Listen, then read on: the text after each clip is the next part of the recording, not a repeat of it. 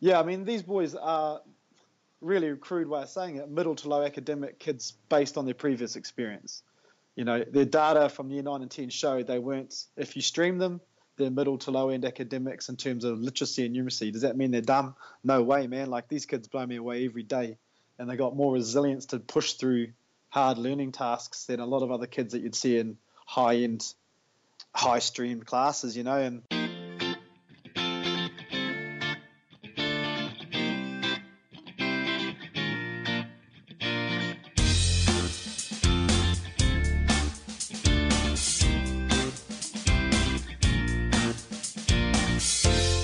listening to the NZPE Teachercast, a podcast sharing some of the inspirational stories from amazing teachers and educators within New Zealand and around the world.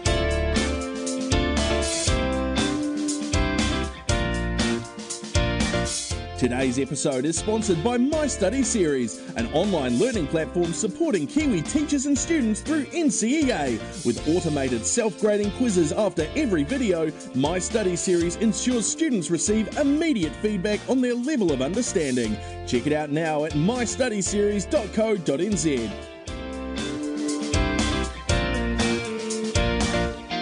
Kia ora everyone and welcome back to the NZPE Teachercast. Super excited to host a really passionate teacher from the east coast of New Zealand. Julian Reid is one of the most passionate teachers you'll ever meet and I think you'll be inspired to make a difference with your students after listening to today's episode. Julian is a PE and health teacher from Whakatane High School and heads the Sport and Education Project which is having a really positive impact on student outcomes. So Julian, welcome to the podcast. cool. Thanks, man. Thanks for having me. Hey, before we get started, can you tell us a little bit about your teaching background and experience and a, and a few tidbits about your school and the students you teach? Yeah, um, I kind of got in teaching um, in a funny way. I actually got kicked out of teachers' college, and then I floated around Palmy for a year, and then I um, got offered a job at Kawerau College because there were no young Kiwi males willing to go teach there um, countrywide.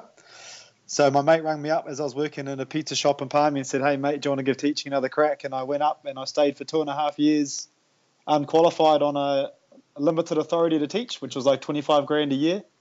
And then I thought, actually, I quite like this, and I'm sick of doing the same job someone else does for like 50k a year. So I went back to study and finished my degree off extramurally, living in Whakatane, and um, just chipped away at it over three years. But because I um, was asked to leave Teachers College, I couldn't finish with a Bachelor of Education. I had to cross credit and basically do a diploma year. So I got Bachelor of Sport and Exercise, Diploma Teaching, and then landed a job at Trident High School. I was there for two years, and then um, Tarawera High School um, opened when Kawerau College shut, and jumped in the deep end and was senior manager there for two years. Then I was a homeroom teacher and specialist classroom teacher there for year 10s. And then um, we bought a house in Whakatane last year and I jumped on board at Whakatane High School. So been there for two terms. That's um, it's really interesting story you got there, and I didn't realise um, just the um, your your kind of your background, your story, and it's um, it's pretty cool. and it's cool you fell back on back into teaching because I think we Yeah. need, we do need teachers like you out there. Yeah. So, Oh, cheers. so you're from uh, you're from the east coast of New Zealand, which for me personally is my least travelled area of New Zealand. So for us Yeah. big, big city folk, can you describe um, what life in general is like living in, in this awesome part of New Zealand? And it's it's not so much a do you guys have internet yet type question, but more along the lines of you selling Whakatane to us and, and creating an image for us. Well, some of my kids don't actually have the internet, uh, believe it or not, um, especially up towards Ruatoki. Some of those houses aren't connected, even though the whole area has been snapped and stuff. Um, but yeah, Eastern Bay is a really chilled out, beautiful spot. I was actually born and raised in Tauranga, but I left there in 1999, and I w- wouldn't go back there unless I was 10 years younger and single, pretty much. But um, you know, you got Ohope Beach just over the hill from Whakatane, which is um, probably your safest, friendliest spot to learn to surf at, bring kids to the beach at. Um, and then you got around Whakatane, you got the ridiculously pristine, beautiful bush and the udawitas and hunting and um, all that sort of stuff. So it's pretty much uh, a wilderness uh, wilderness paradise. But in saying that, like it's um, still pretty sleepy and quiet on a Sunday afternoon. Most shops do shut, which is actually part of the beauty of Whakatane. You you got no paid parking. You got beautiful beaches, beautiful scenery, and the kids are real humble and rural. Even though it's you know in the 21st century, you still got that edge to it where they're still um, small town, but not not too naive that it's um you know it's it makes it too hard to teach or anything like that. It's, it's just good balance of it all. It's probably what Tauranga was 15 years ago. Yeah, yeah. No, it, it sounds amazing, and to be honest, I really should um, get up there a little bit more. But it just it's you know it's a little bit off the track, so just you tend not to get there. Yeah. So the, the ethnic makeup of Whakatane High is, is about 53% Māori, and, and this yep. makes for a, a, fairly unique learning environment. So what, what specific actions does your school take and, and staff take yep. to celebrate, say, tikanga and, and student success on a daily basis? Yeah, it's, it's little things. Um, it's more how you approach kids. Um, even things like looking in the eye is, is um, even for a lot of Pacific Island cultures too, like touching their head, looking in the eyes. It's sort of a knowledge about what's acceptable, sitting on tables and stuff like that. But in terms of formalities, it's tikanga um, and karakia every day um, to start the day, whether you're in assembly or in the form classes.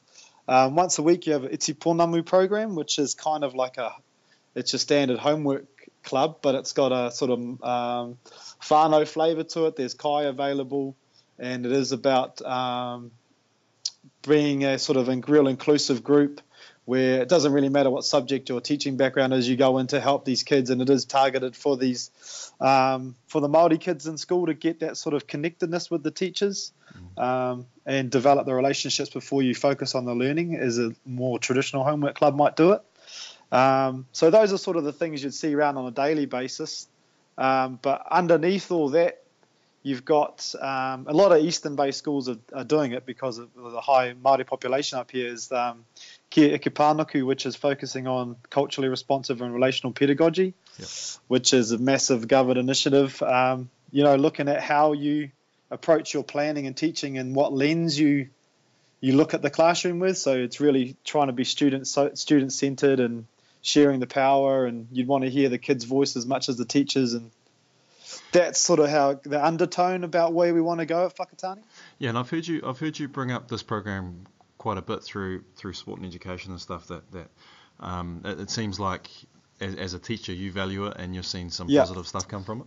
Yeah, without a doubt. Like um, when we set up Tarawera High School, you know, there's lots of 21st century pedagogies you want to do because we're an MLE and the same as a traditional school in Whakatane, we're sort of trying to teach in a 21st century way and how research over decades will say that what works for Māori kids is, you know, a shared powered environment where the kids can self-determine or have um, say in what they learn, how they learn, and they're real collaborative.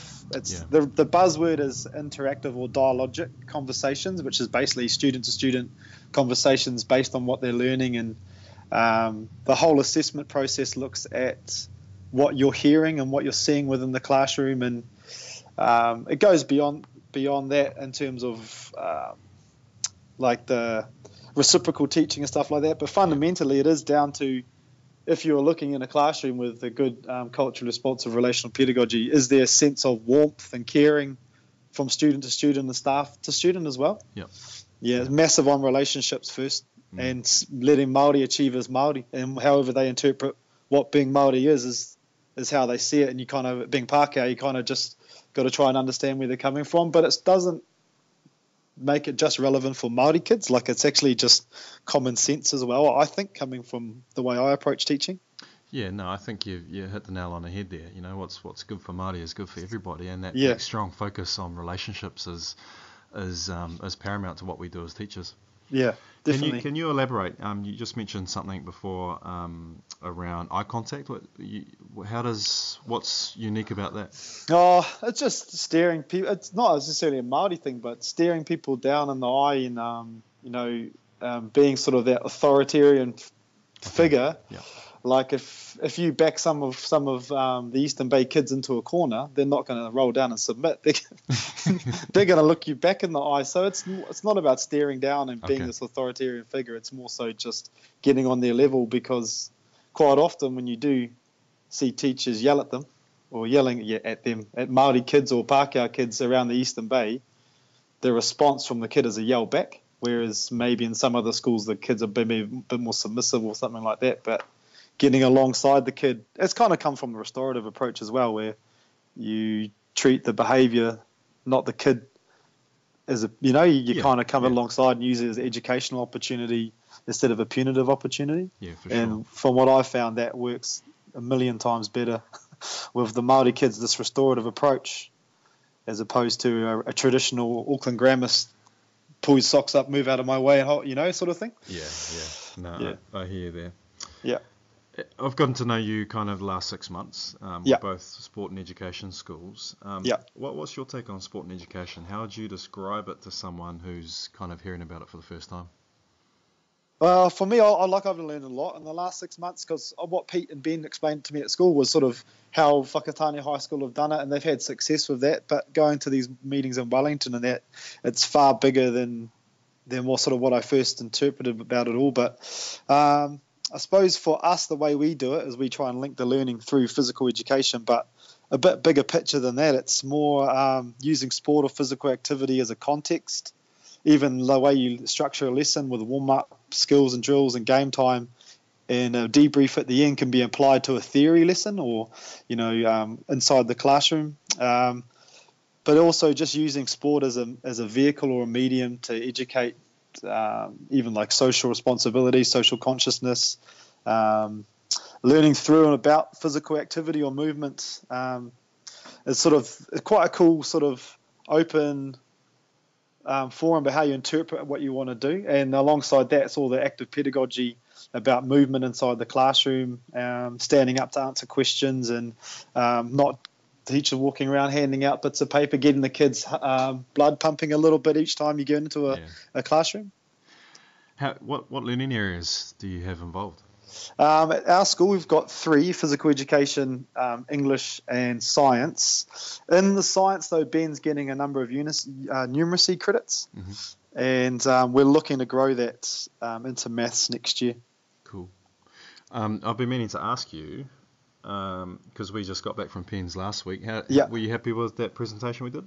Yeah, I find I um I was pretty nervous actually because I was sort of sort of opening up to what we did at school, and I definitely don't feel like we're leaders in the sport and education field because I'm so new to it and Joss is so new to it. But I was proud to show what we've accomplished in two terms. Um, I was pleased that we had about 60 people in there willing to sort of hear about what it was, and um, I think that what um, you know, what Jane said at the start would have really given a really good understanding to people new to sport and education what it was about, and maybe sowed the seed of active pedagogy to to people who already preach it in PE, but give them the confidence to go do that and approach other teachers in their school to get a way more connected team teaching approach towards it.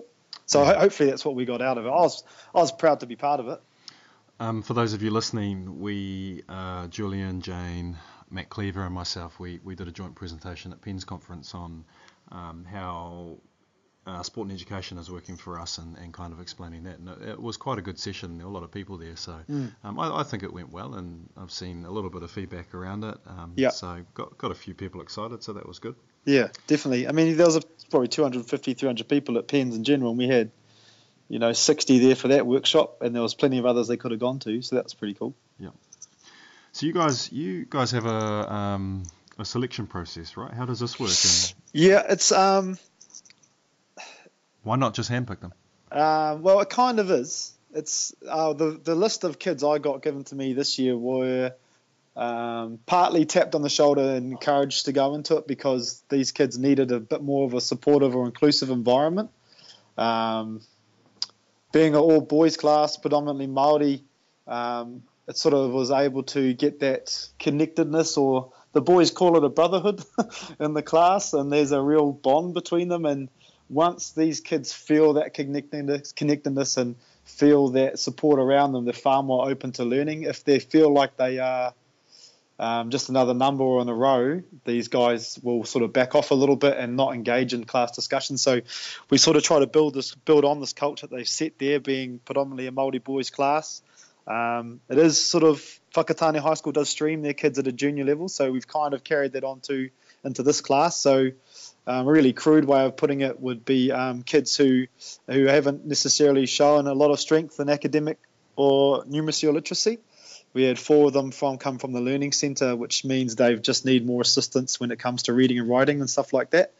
Um, so it's sort of kids cut from a similar sort of jib, and other guys have come into it just because they've shown a real passion for physical activity, and they'll sort of uh, add a lot more um, to the practical sessions or the theory sessions. They've got to add something, I suppose, to it. Or, in saying that, um, a couple of guys this year just were kind of lost in education system, weren't necessarily athletes. They didn't play for team sports in the school, but they got a good connectedness with the boys in the class, and we've had real success with one of them in particular. Um, him just the way he's attending and carrying himself around school. So it's it's kind of open to a certain group of kids in the school if they're keen to do it.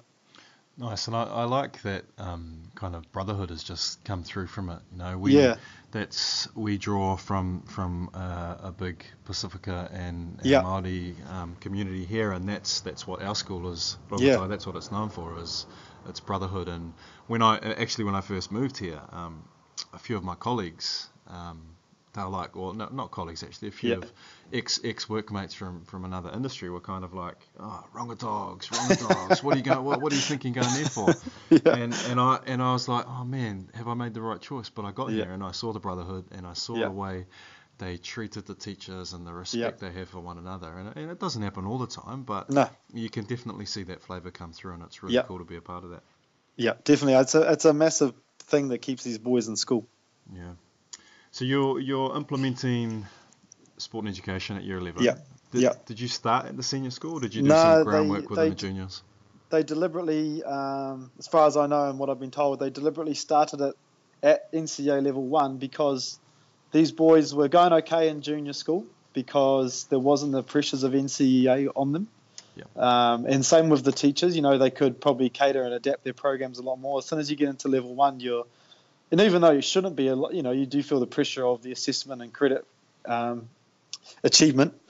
And so with these guys, if they went into the normal um, timetable with multiple teachers, multiple transitions throughout the day, um, that what they were finding is through the COL data, the community of learning up here, that the Maori boys is on par with national data. Were were struggling when they hit NCEA level one. So one of the strategies from the school was to get this boys class up and running to try and curb that trend of um, slowly disengaging or um, achievement sort of dropping a little bit by the end of level one. So it was more like, okay, let's wrap around them in the year that's really critical leading into level two. Yes, you've you've identified your weakness as well, and you, you've used Yeah. data, and you've you've gone in and you're, you're trying to um, Yeah. trying to hit it like that. That's cool. You, you mentioned at PENZ conference that you were using solo taxonomy within Yeah, sport and yeah. education, and I think that's really cool. And Yeah. I, I want to incorporate it here, but it just you know um, I haven't got around to it yet. But can you tell us a little bit about that and how it fits into the program? Yeah, the whole thing was. I remember, you know, at teachers' college, you studied it and stuff like that, and then you go out into the real world and you get into PE teaching, and you sort of forget all these awesome um, theoretical, you know, lesson structures that you do. But a lot of PE teachers and, and good teachers will scaffold um, their learning similar to this anyway, and so you'd be surprised that this sort of structure's um, not completely foreign to you.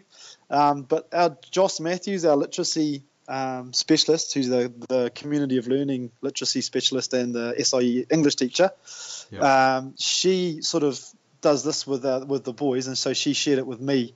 Um, and when we were looking at um, the achievement standard 1.2, looking at functional anatomy and biomechanics, she applied it there to make it tangible for me to understand as well as the boys.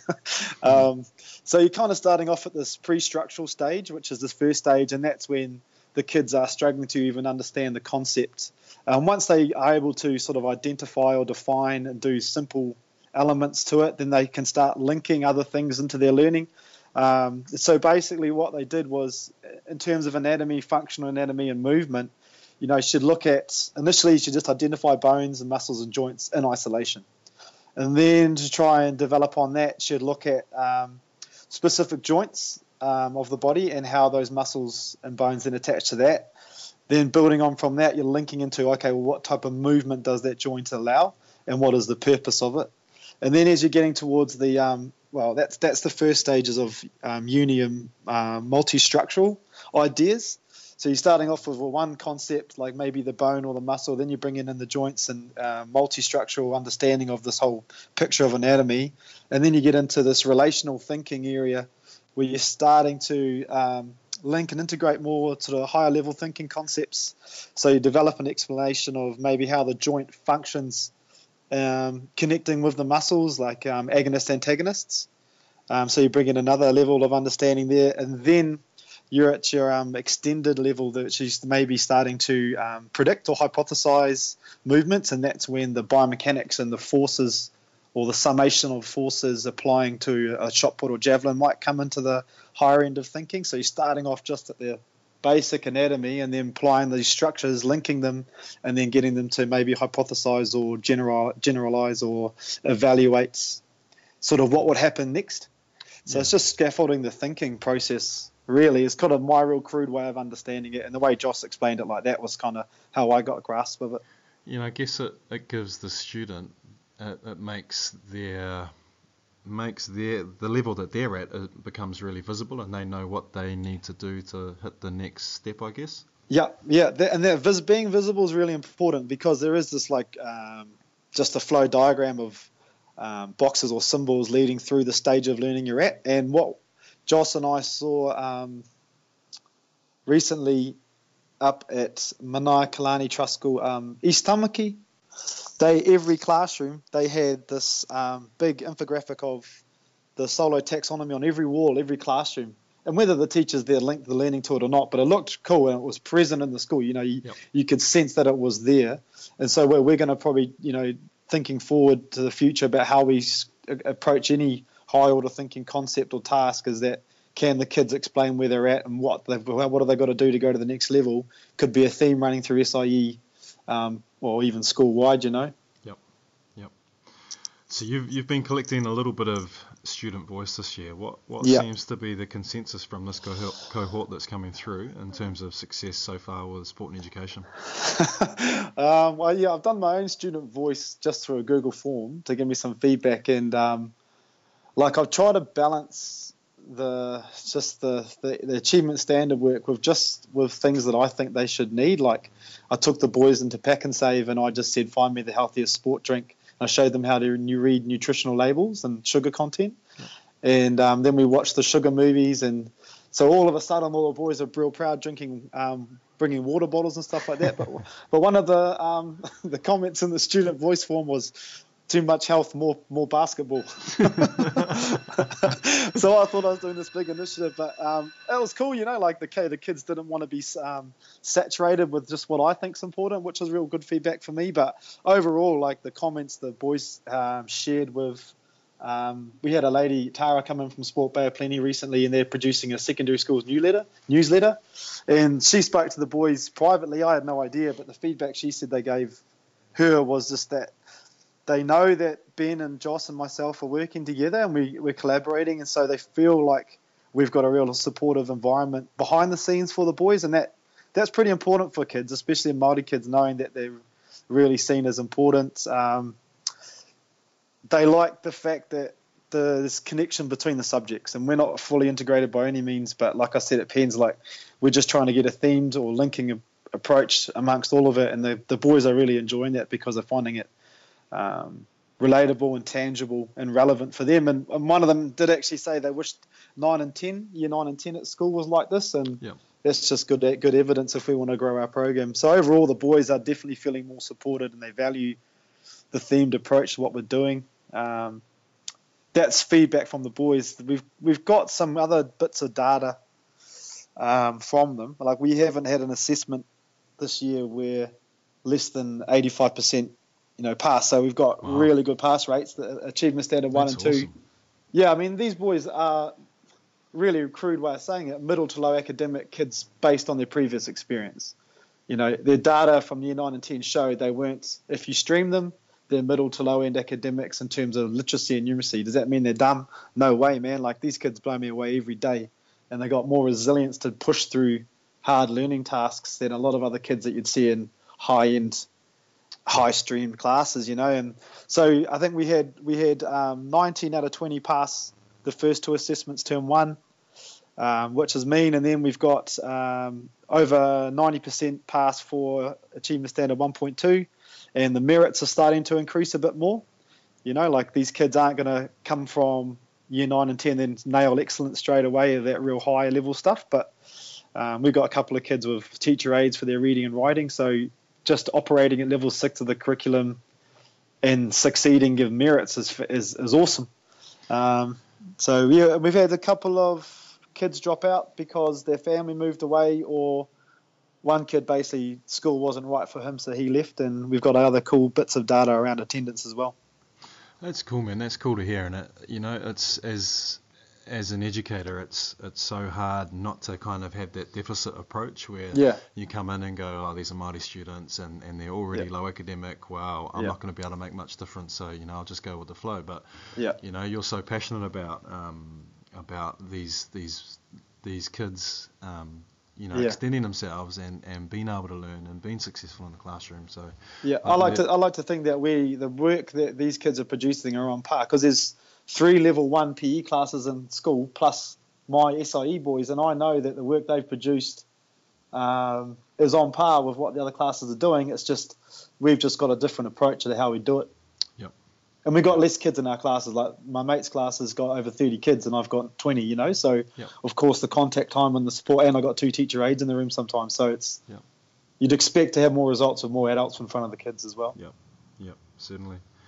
Now I know we're only halfway through the year, but 2018, what's uh, what's that going to hold for, for Tāne High and, and sport and education? Well, man- management um, met with us the other day with Joss and Ben and myself, and we've sort of thrown a few ideas at them. And um, basically, we're going to present to the heads of department because things might change a little bit underneath them, um, just in terms of budgeting or staffing. But what we've proposed is to grow it to level two because we are seeing successes with these kids. Like one of the kids' uh, attendance when he was um, at, uh, year 10 was about 60, 68% when he finished year 10. At the start of the year, he was at 88% after term one, and after term two, he's at 92% attendance. Wow. And he was in the learning center and all these other barriers or labels you could put on him. But we got data like that saying this is working. And what's going to happen to this kid if we put him back into level two mainstream bouncing around the school with all these different teachers and different co-puppers in every classroom at level two, which is even another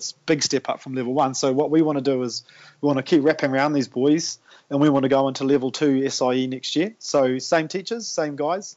Um, but because the classes might be dropping down a little bit, just with boys going into trades academy and stuff like that, which is going to follow a passion of theirs, and that's really awesome. We might have the room to fit maybe ten um, girls into the class because I think we've got a real need to cater for the girls in our school as well because all COL data and ministry data is all about raising Māori boys student achievement but man there's Māori girls at our school who need it just as much so we really want to cater for them as well.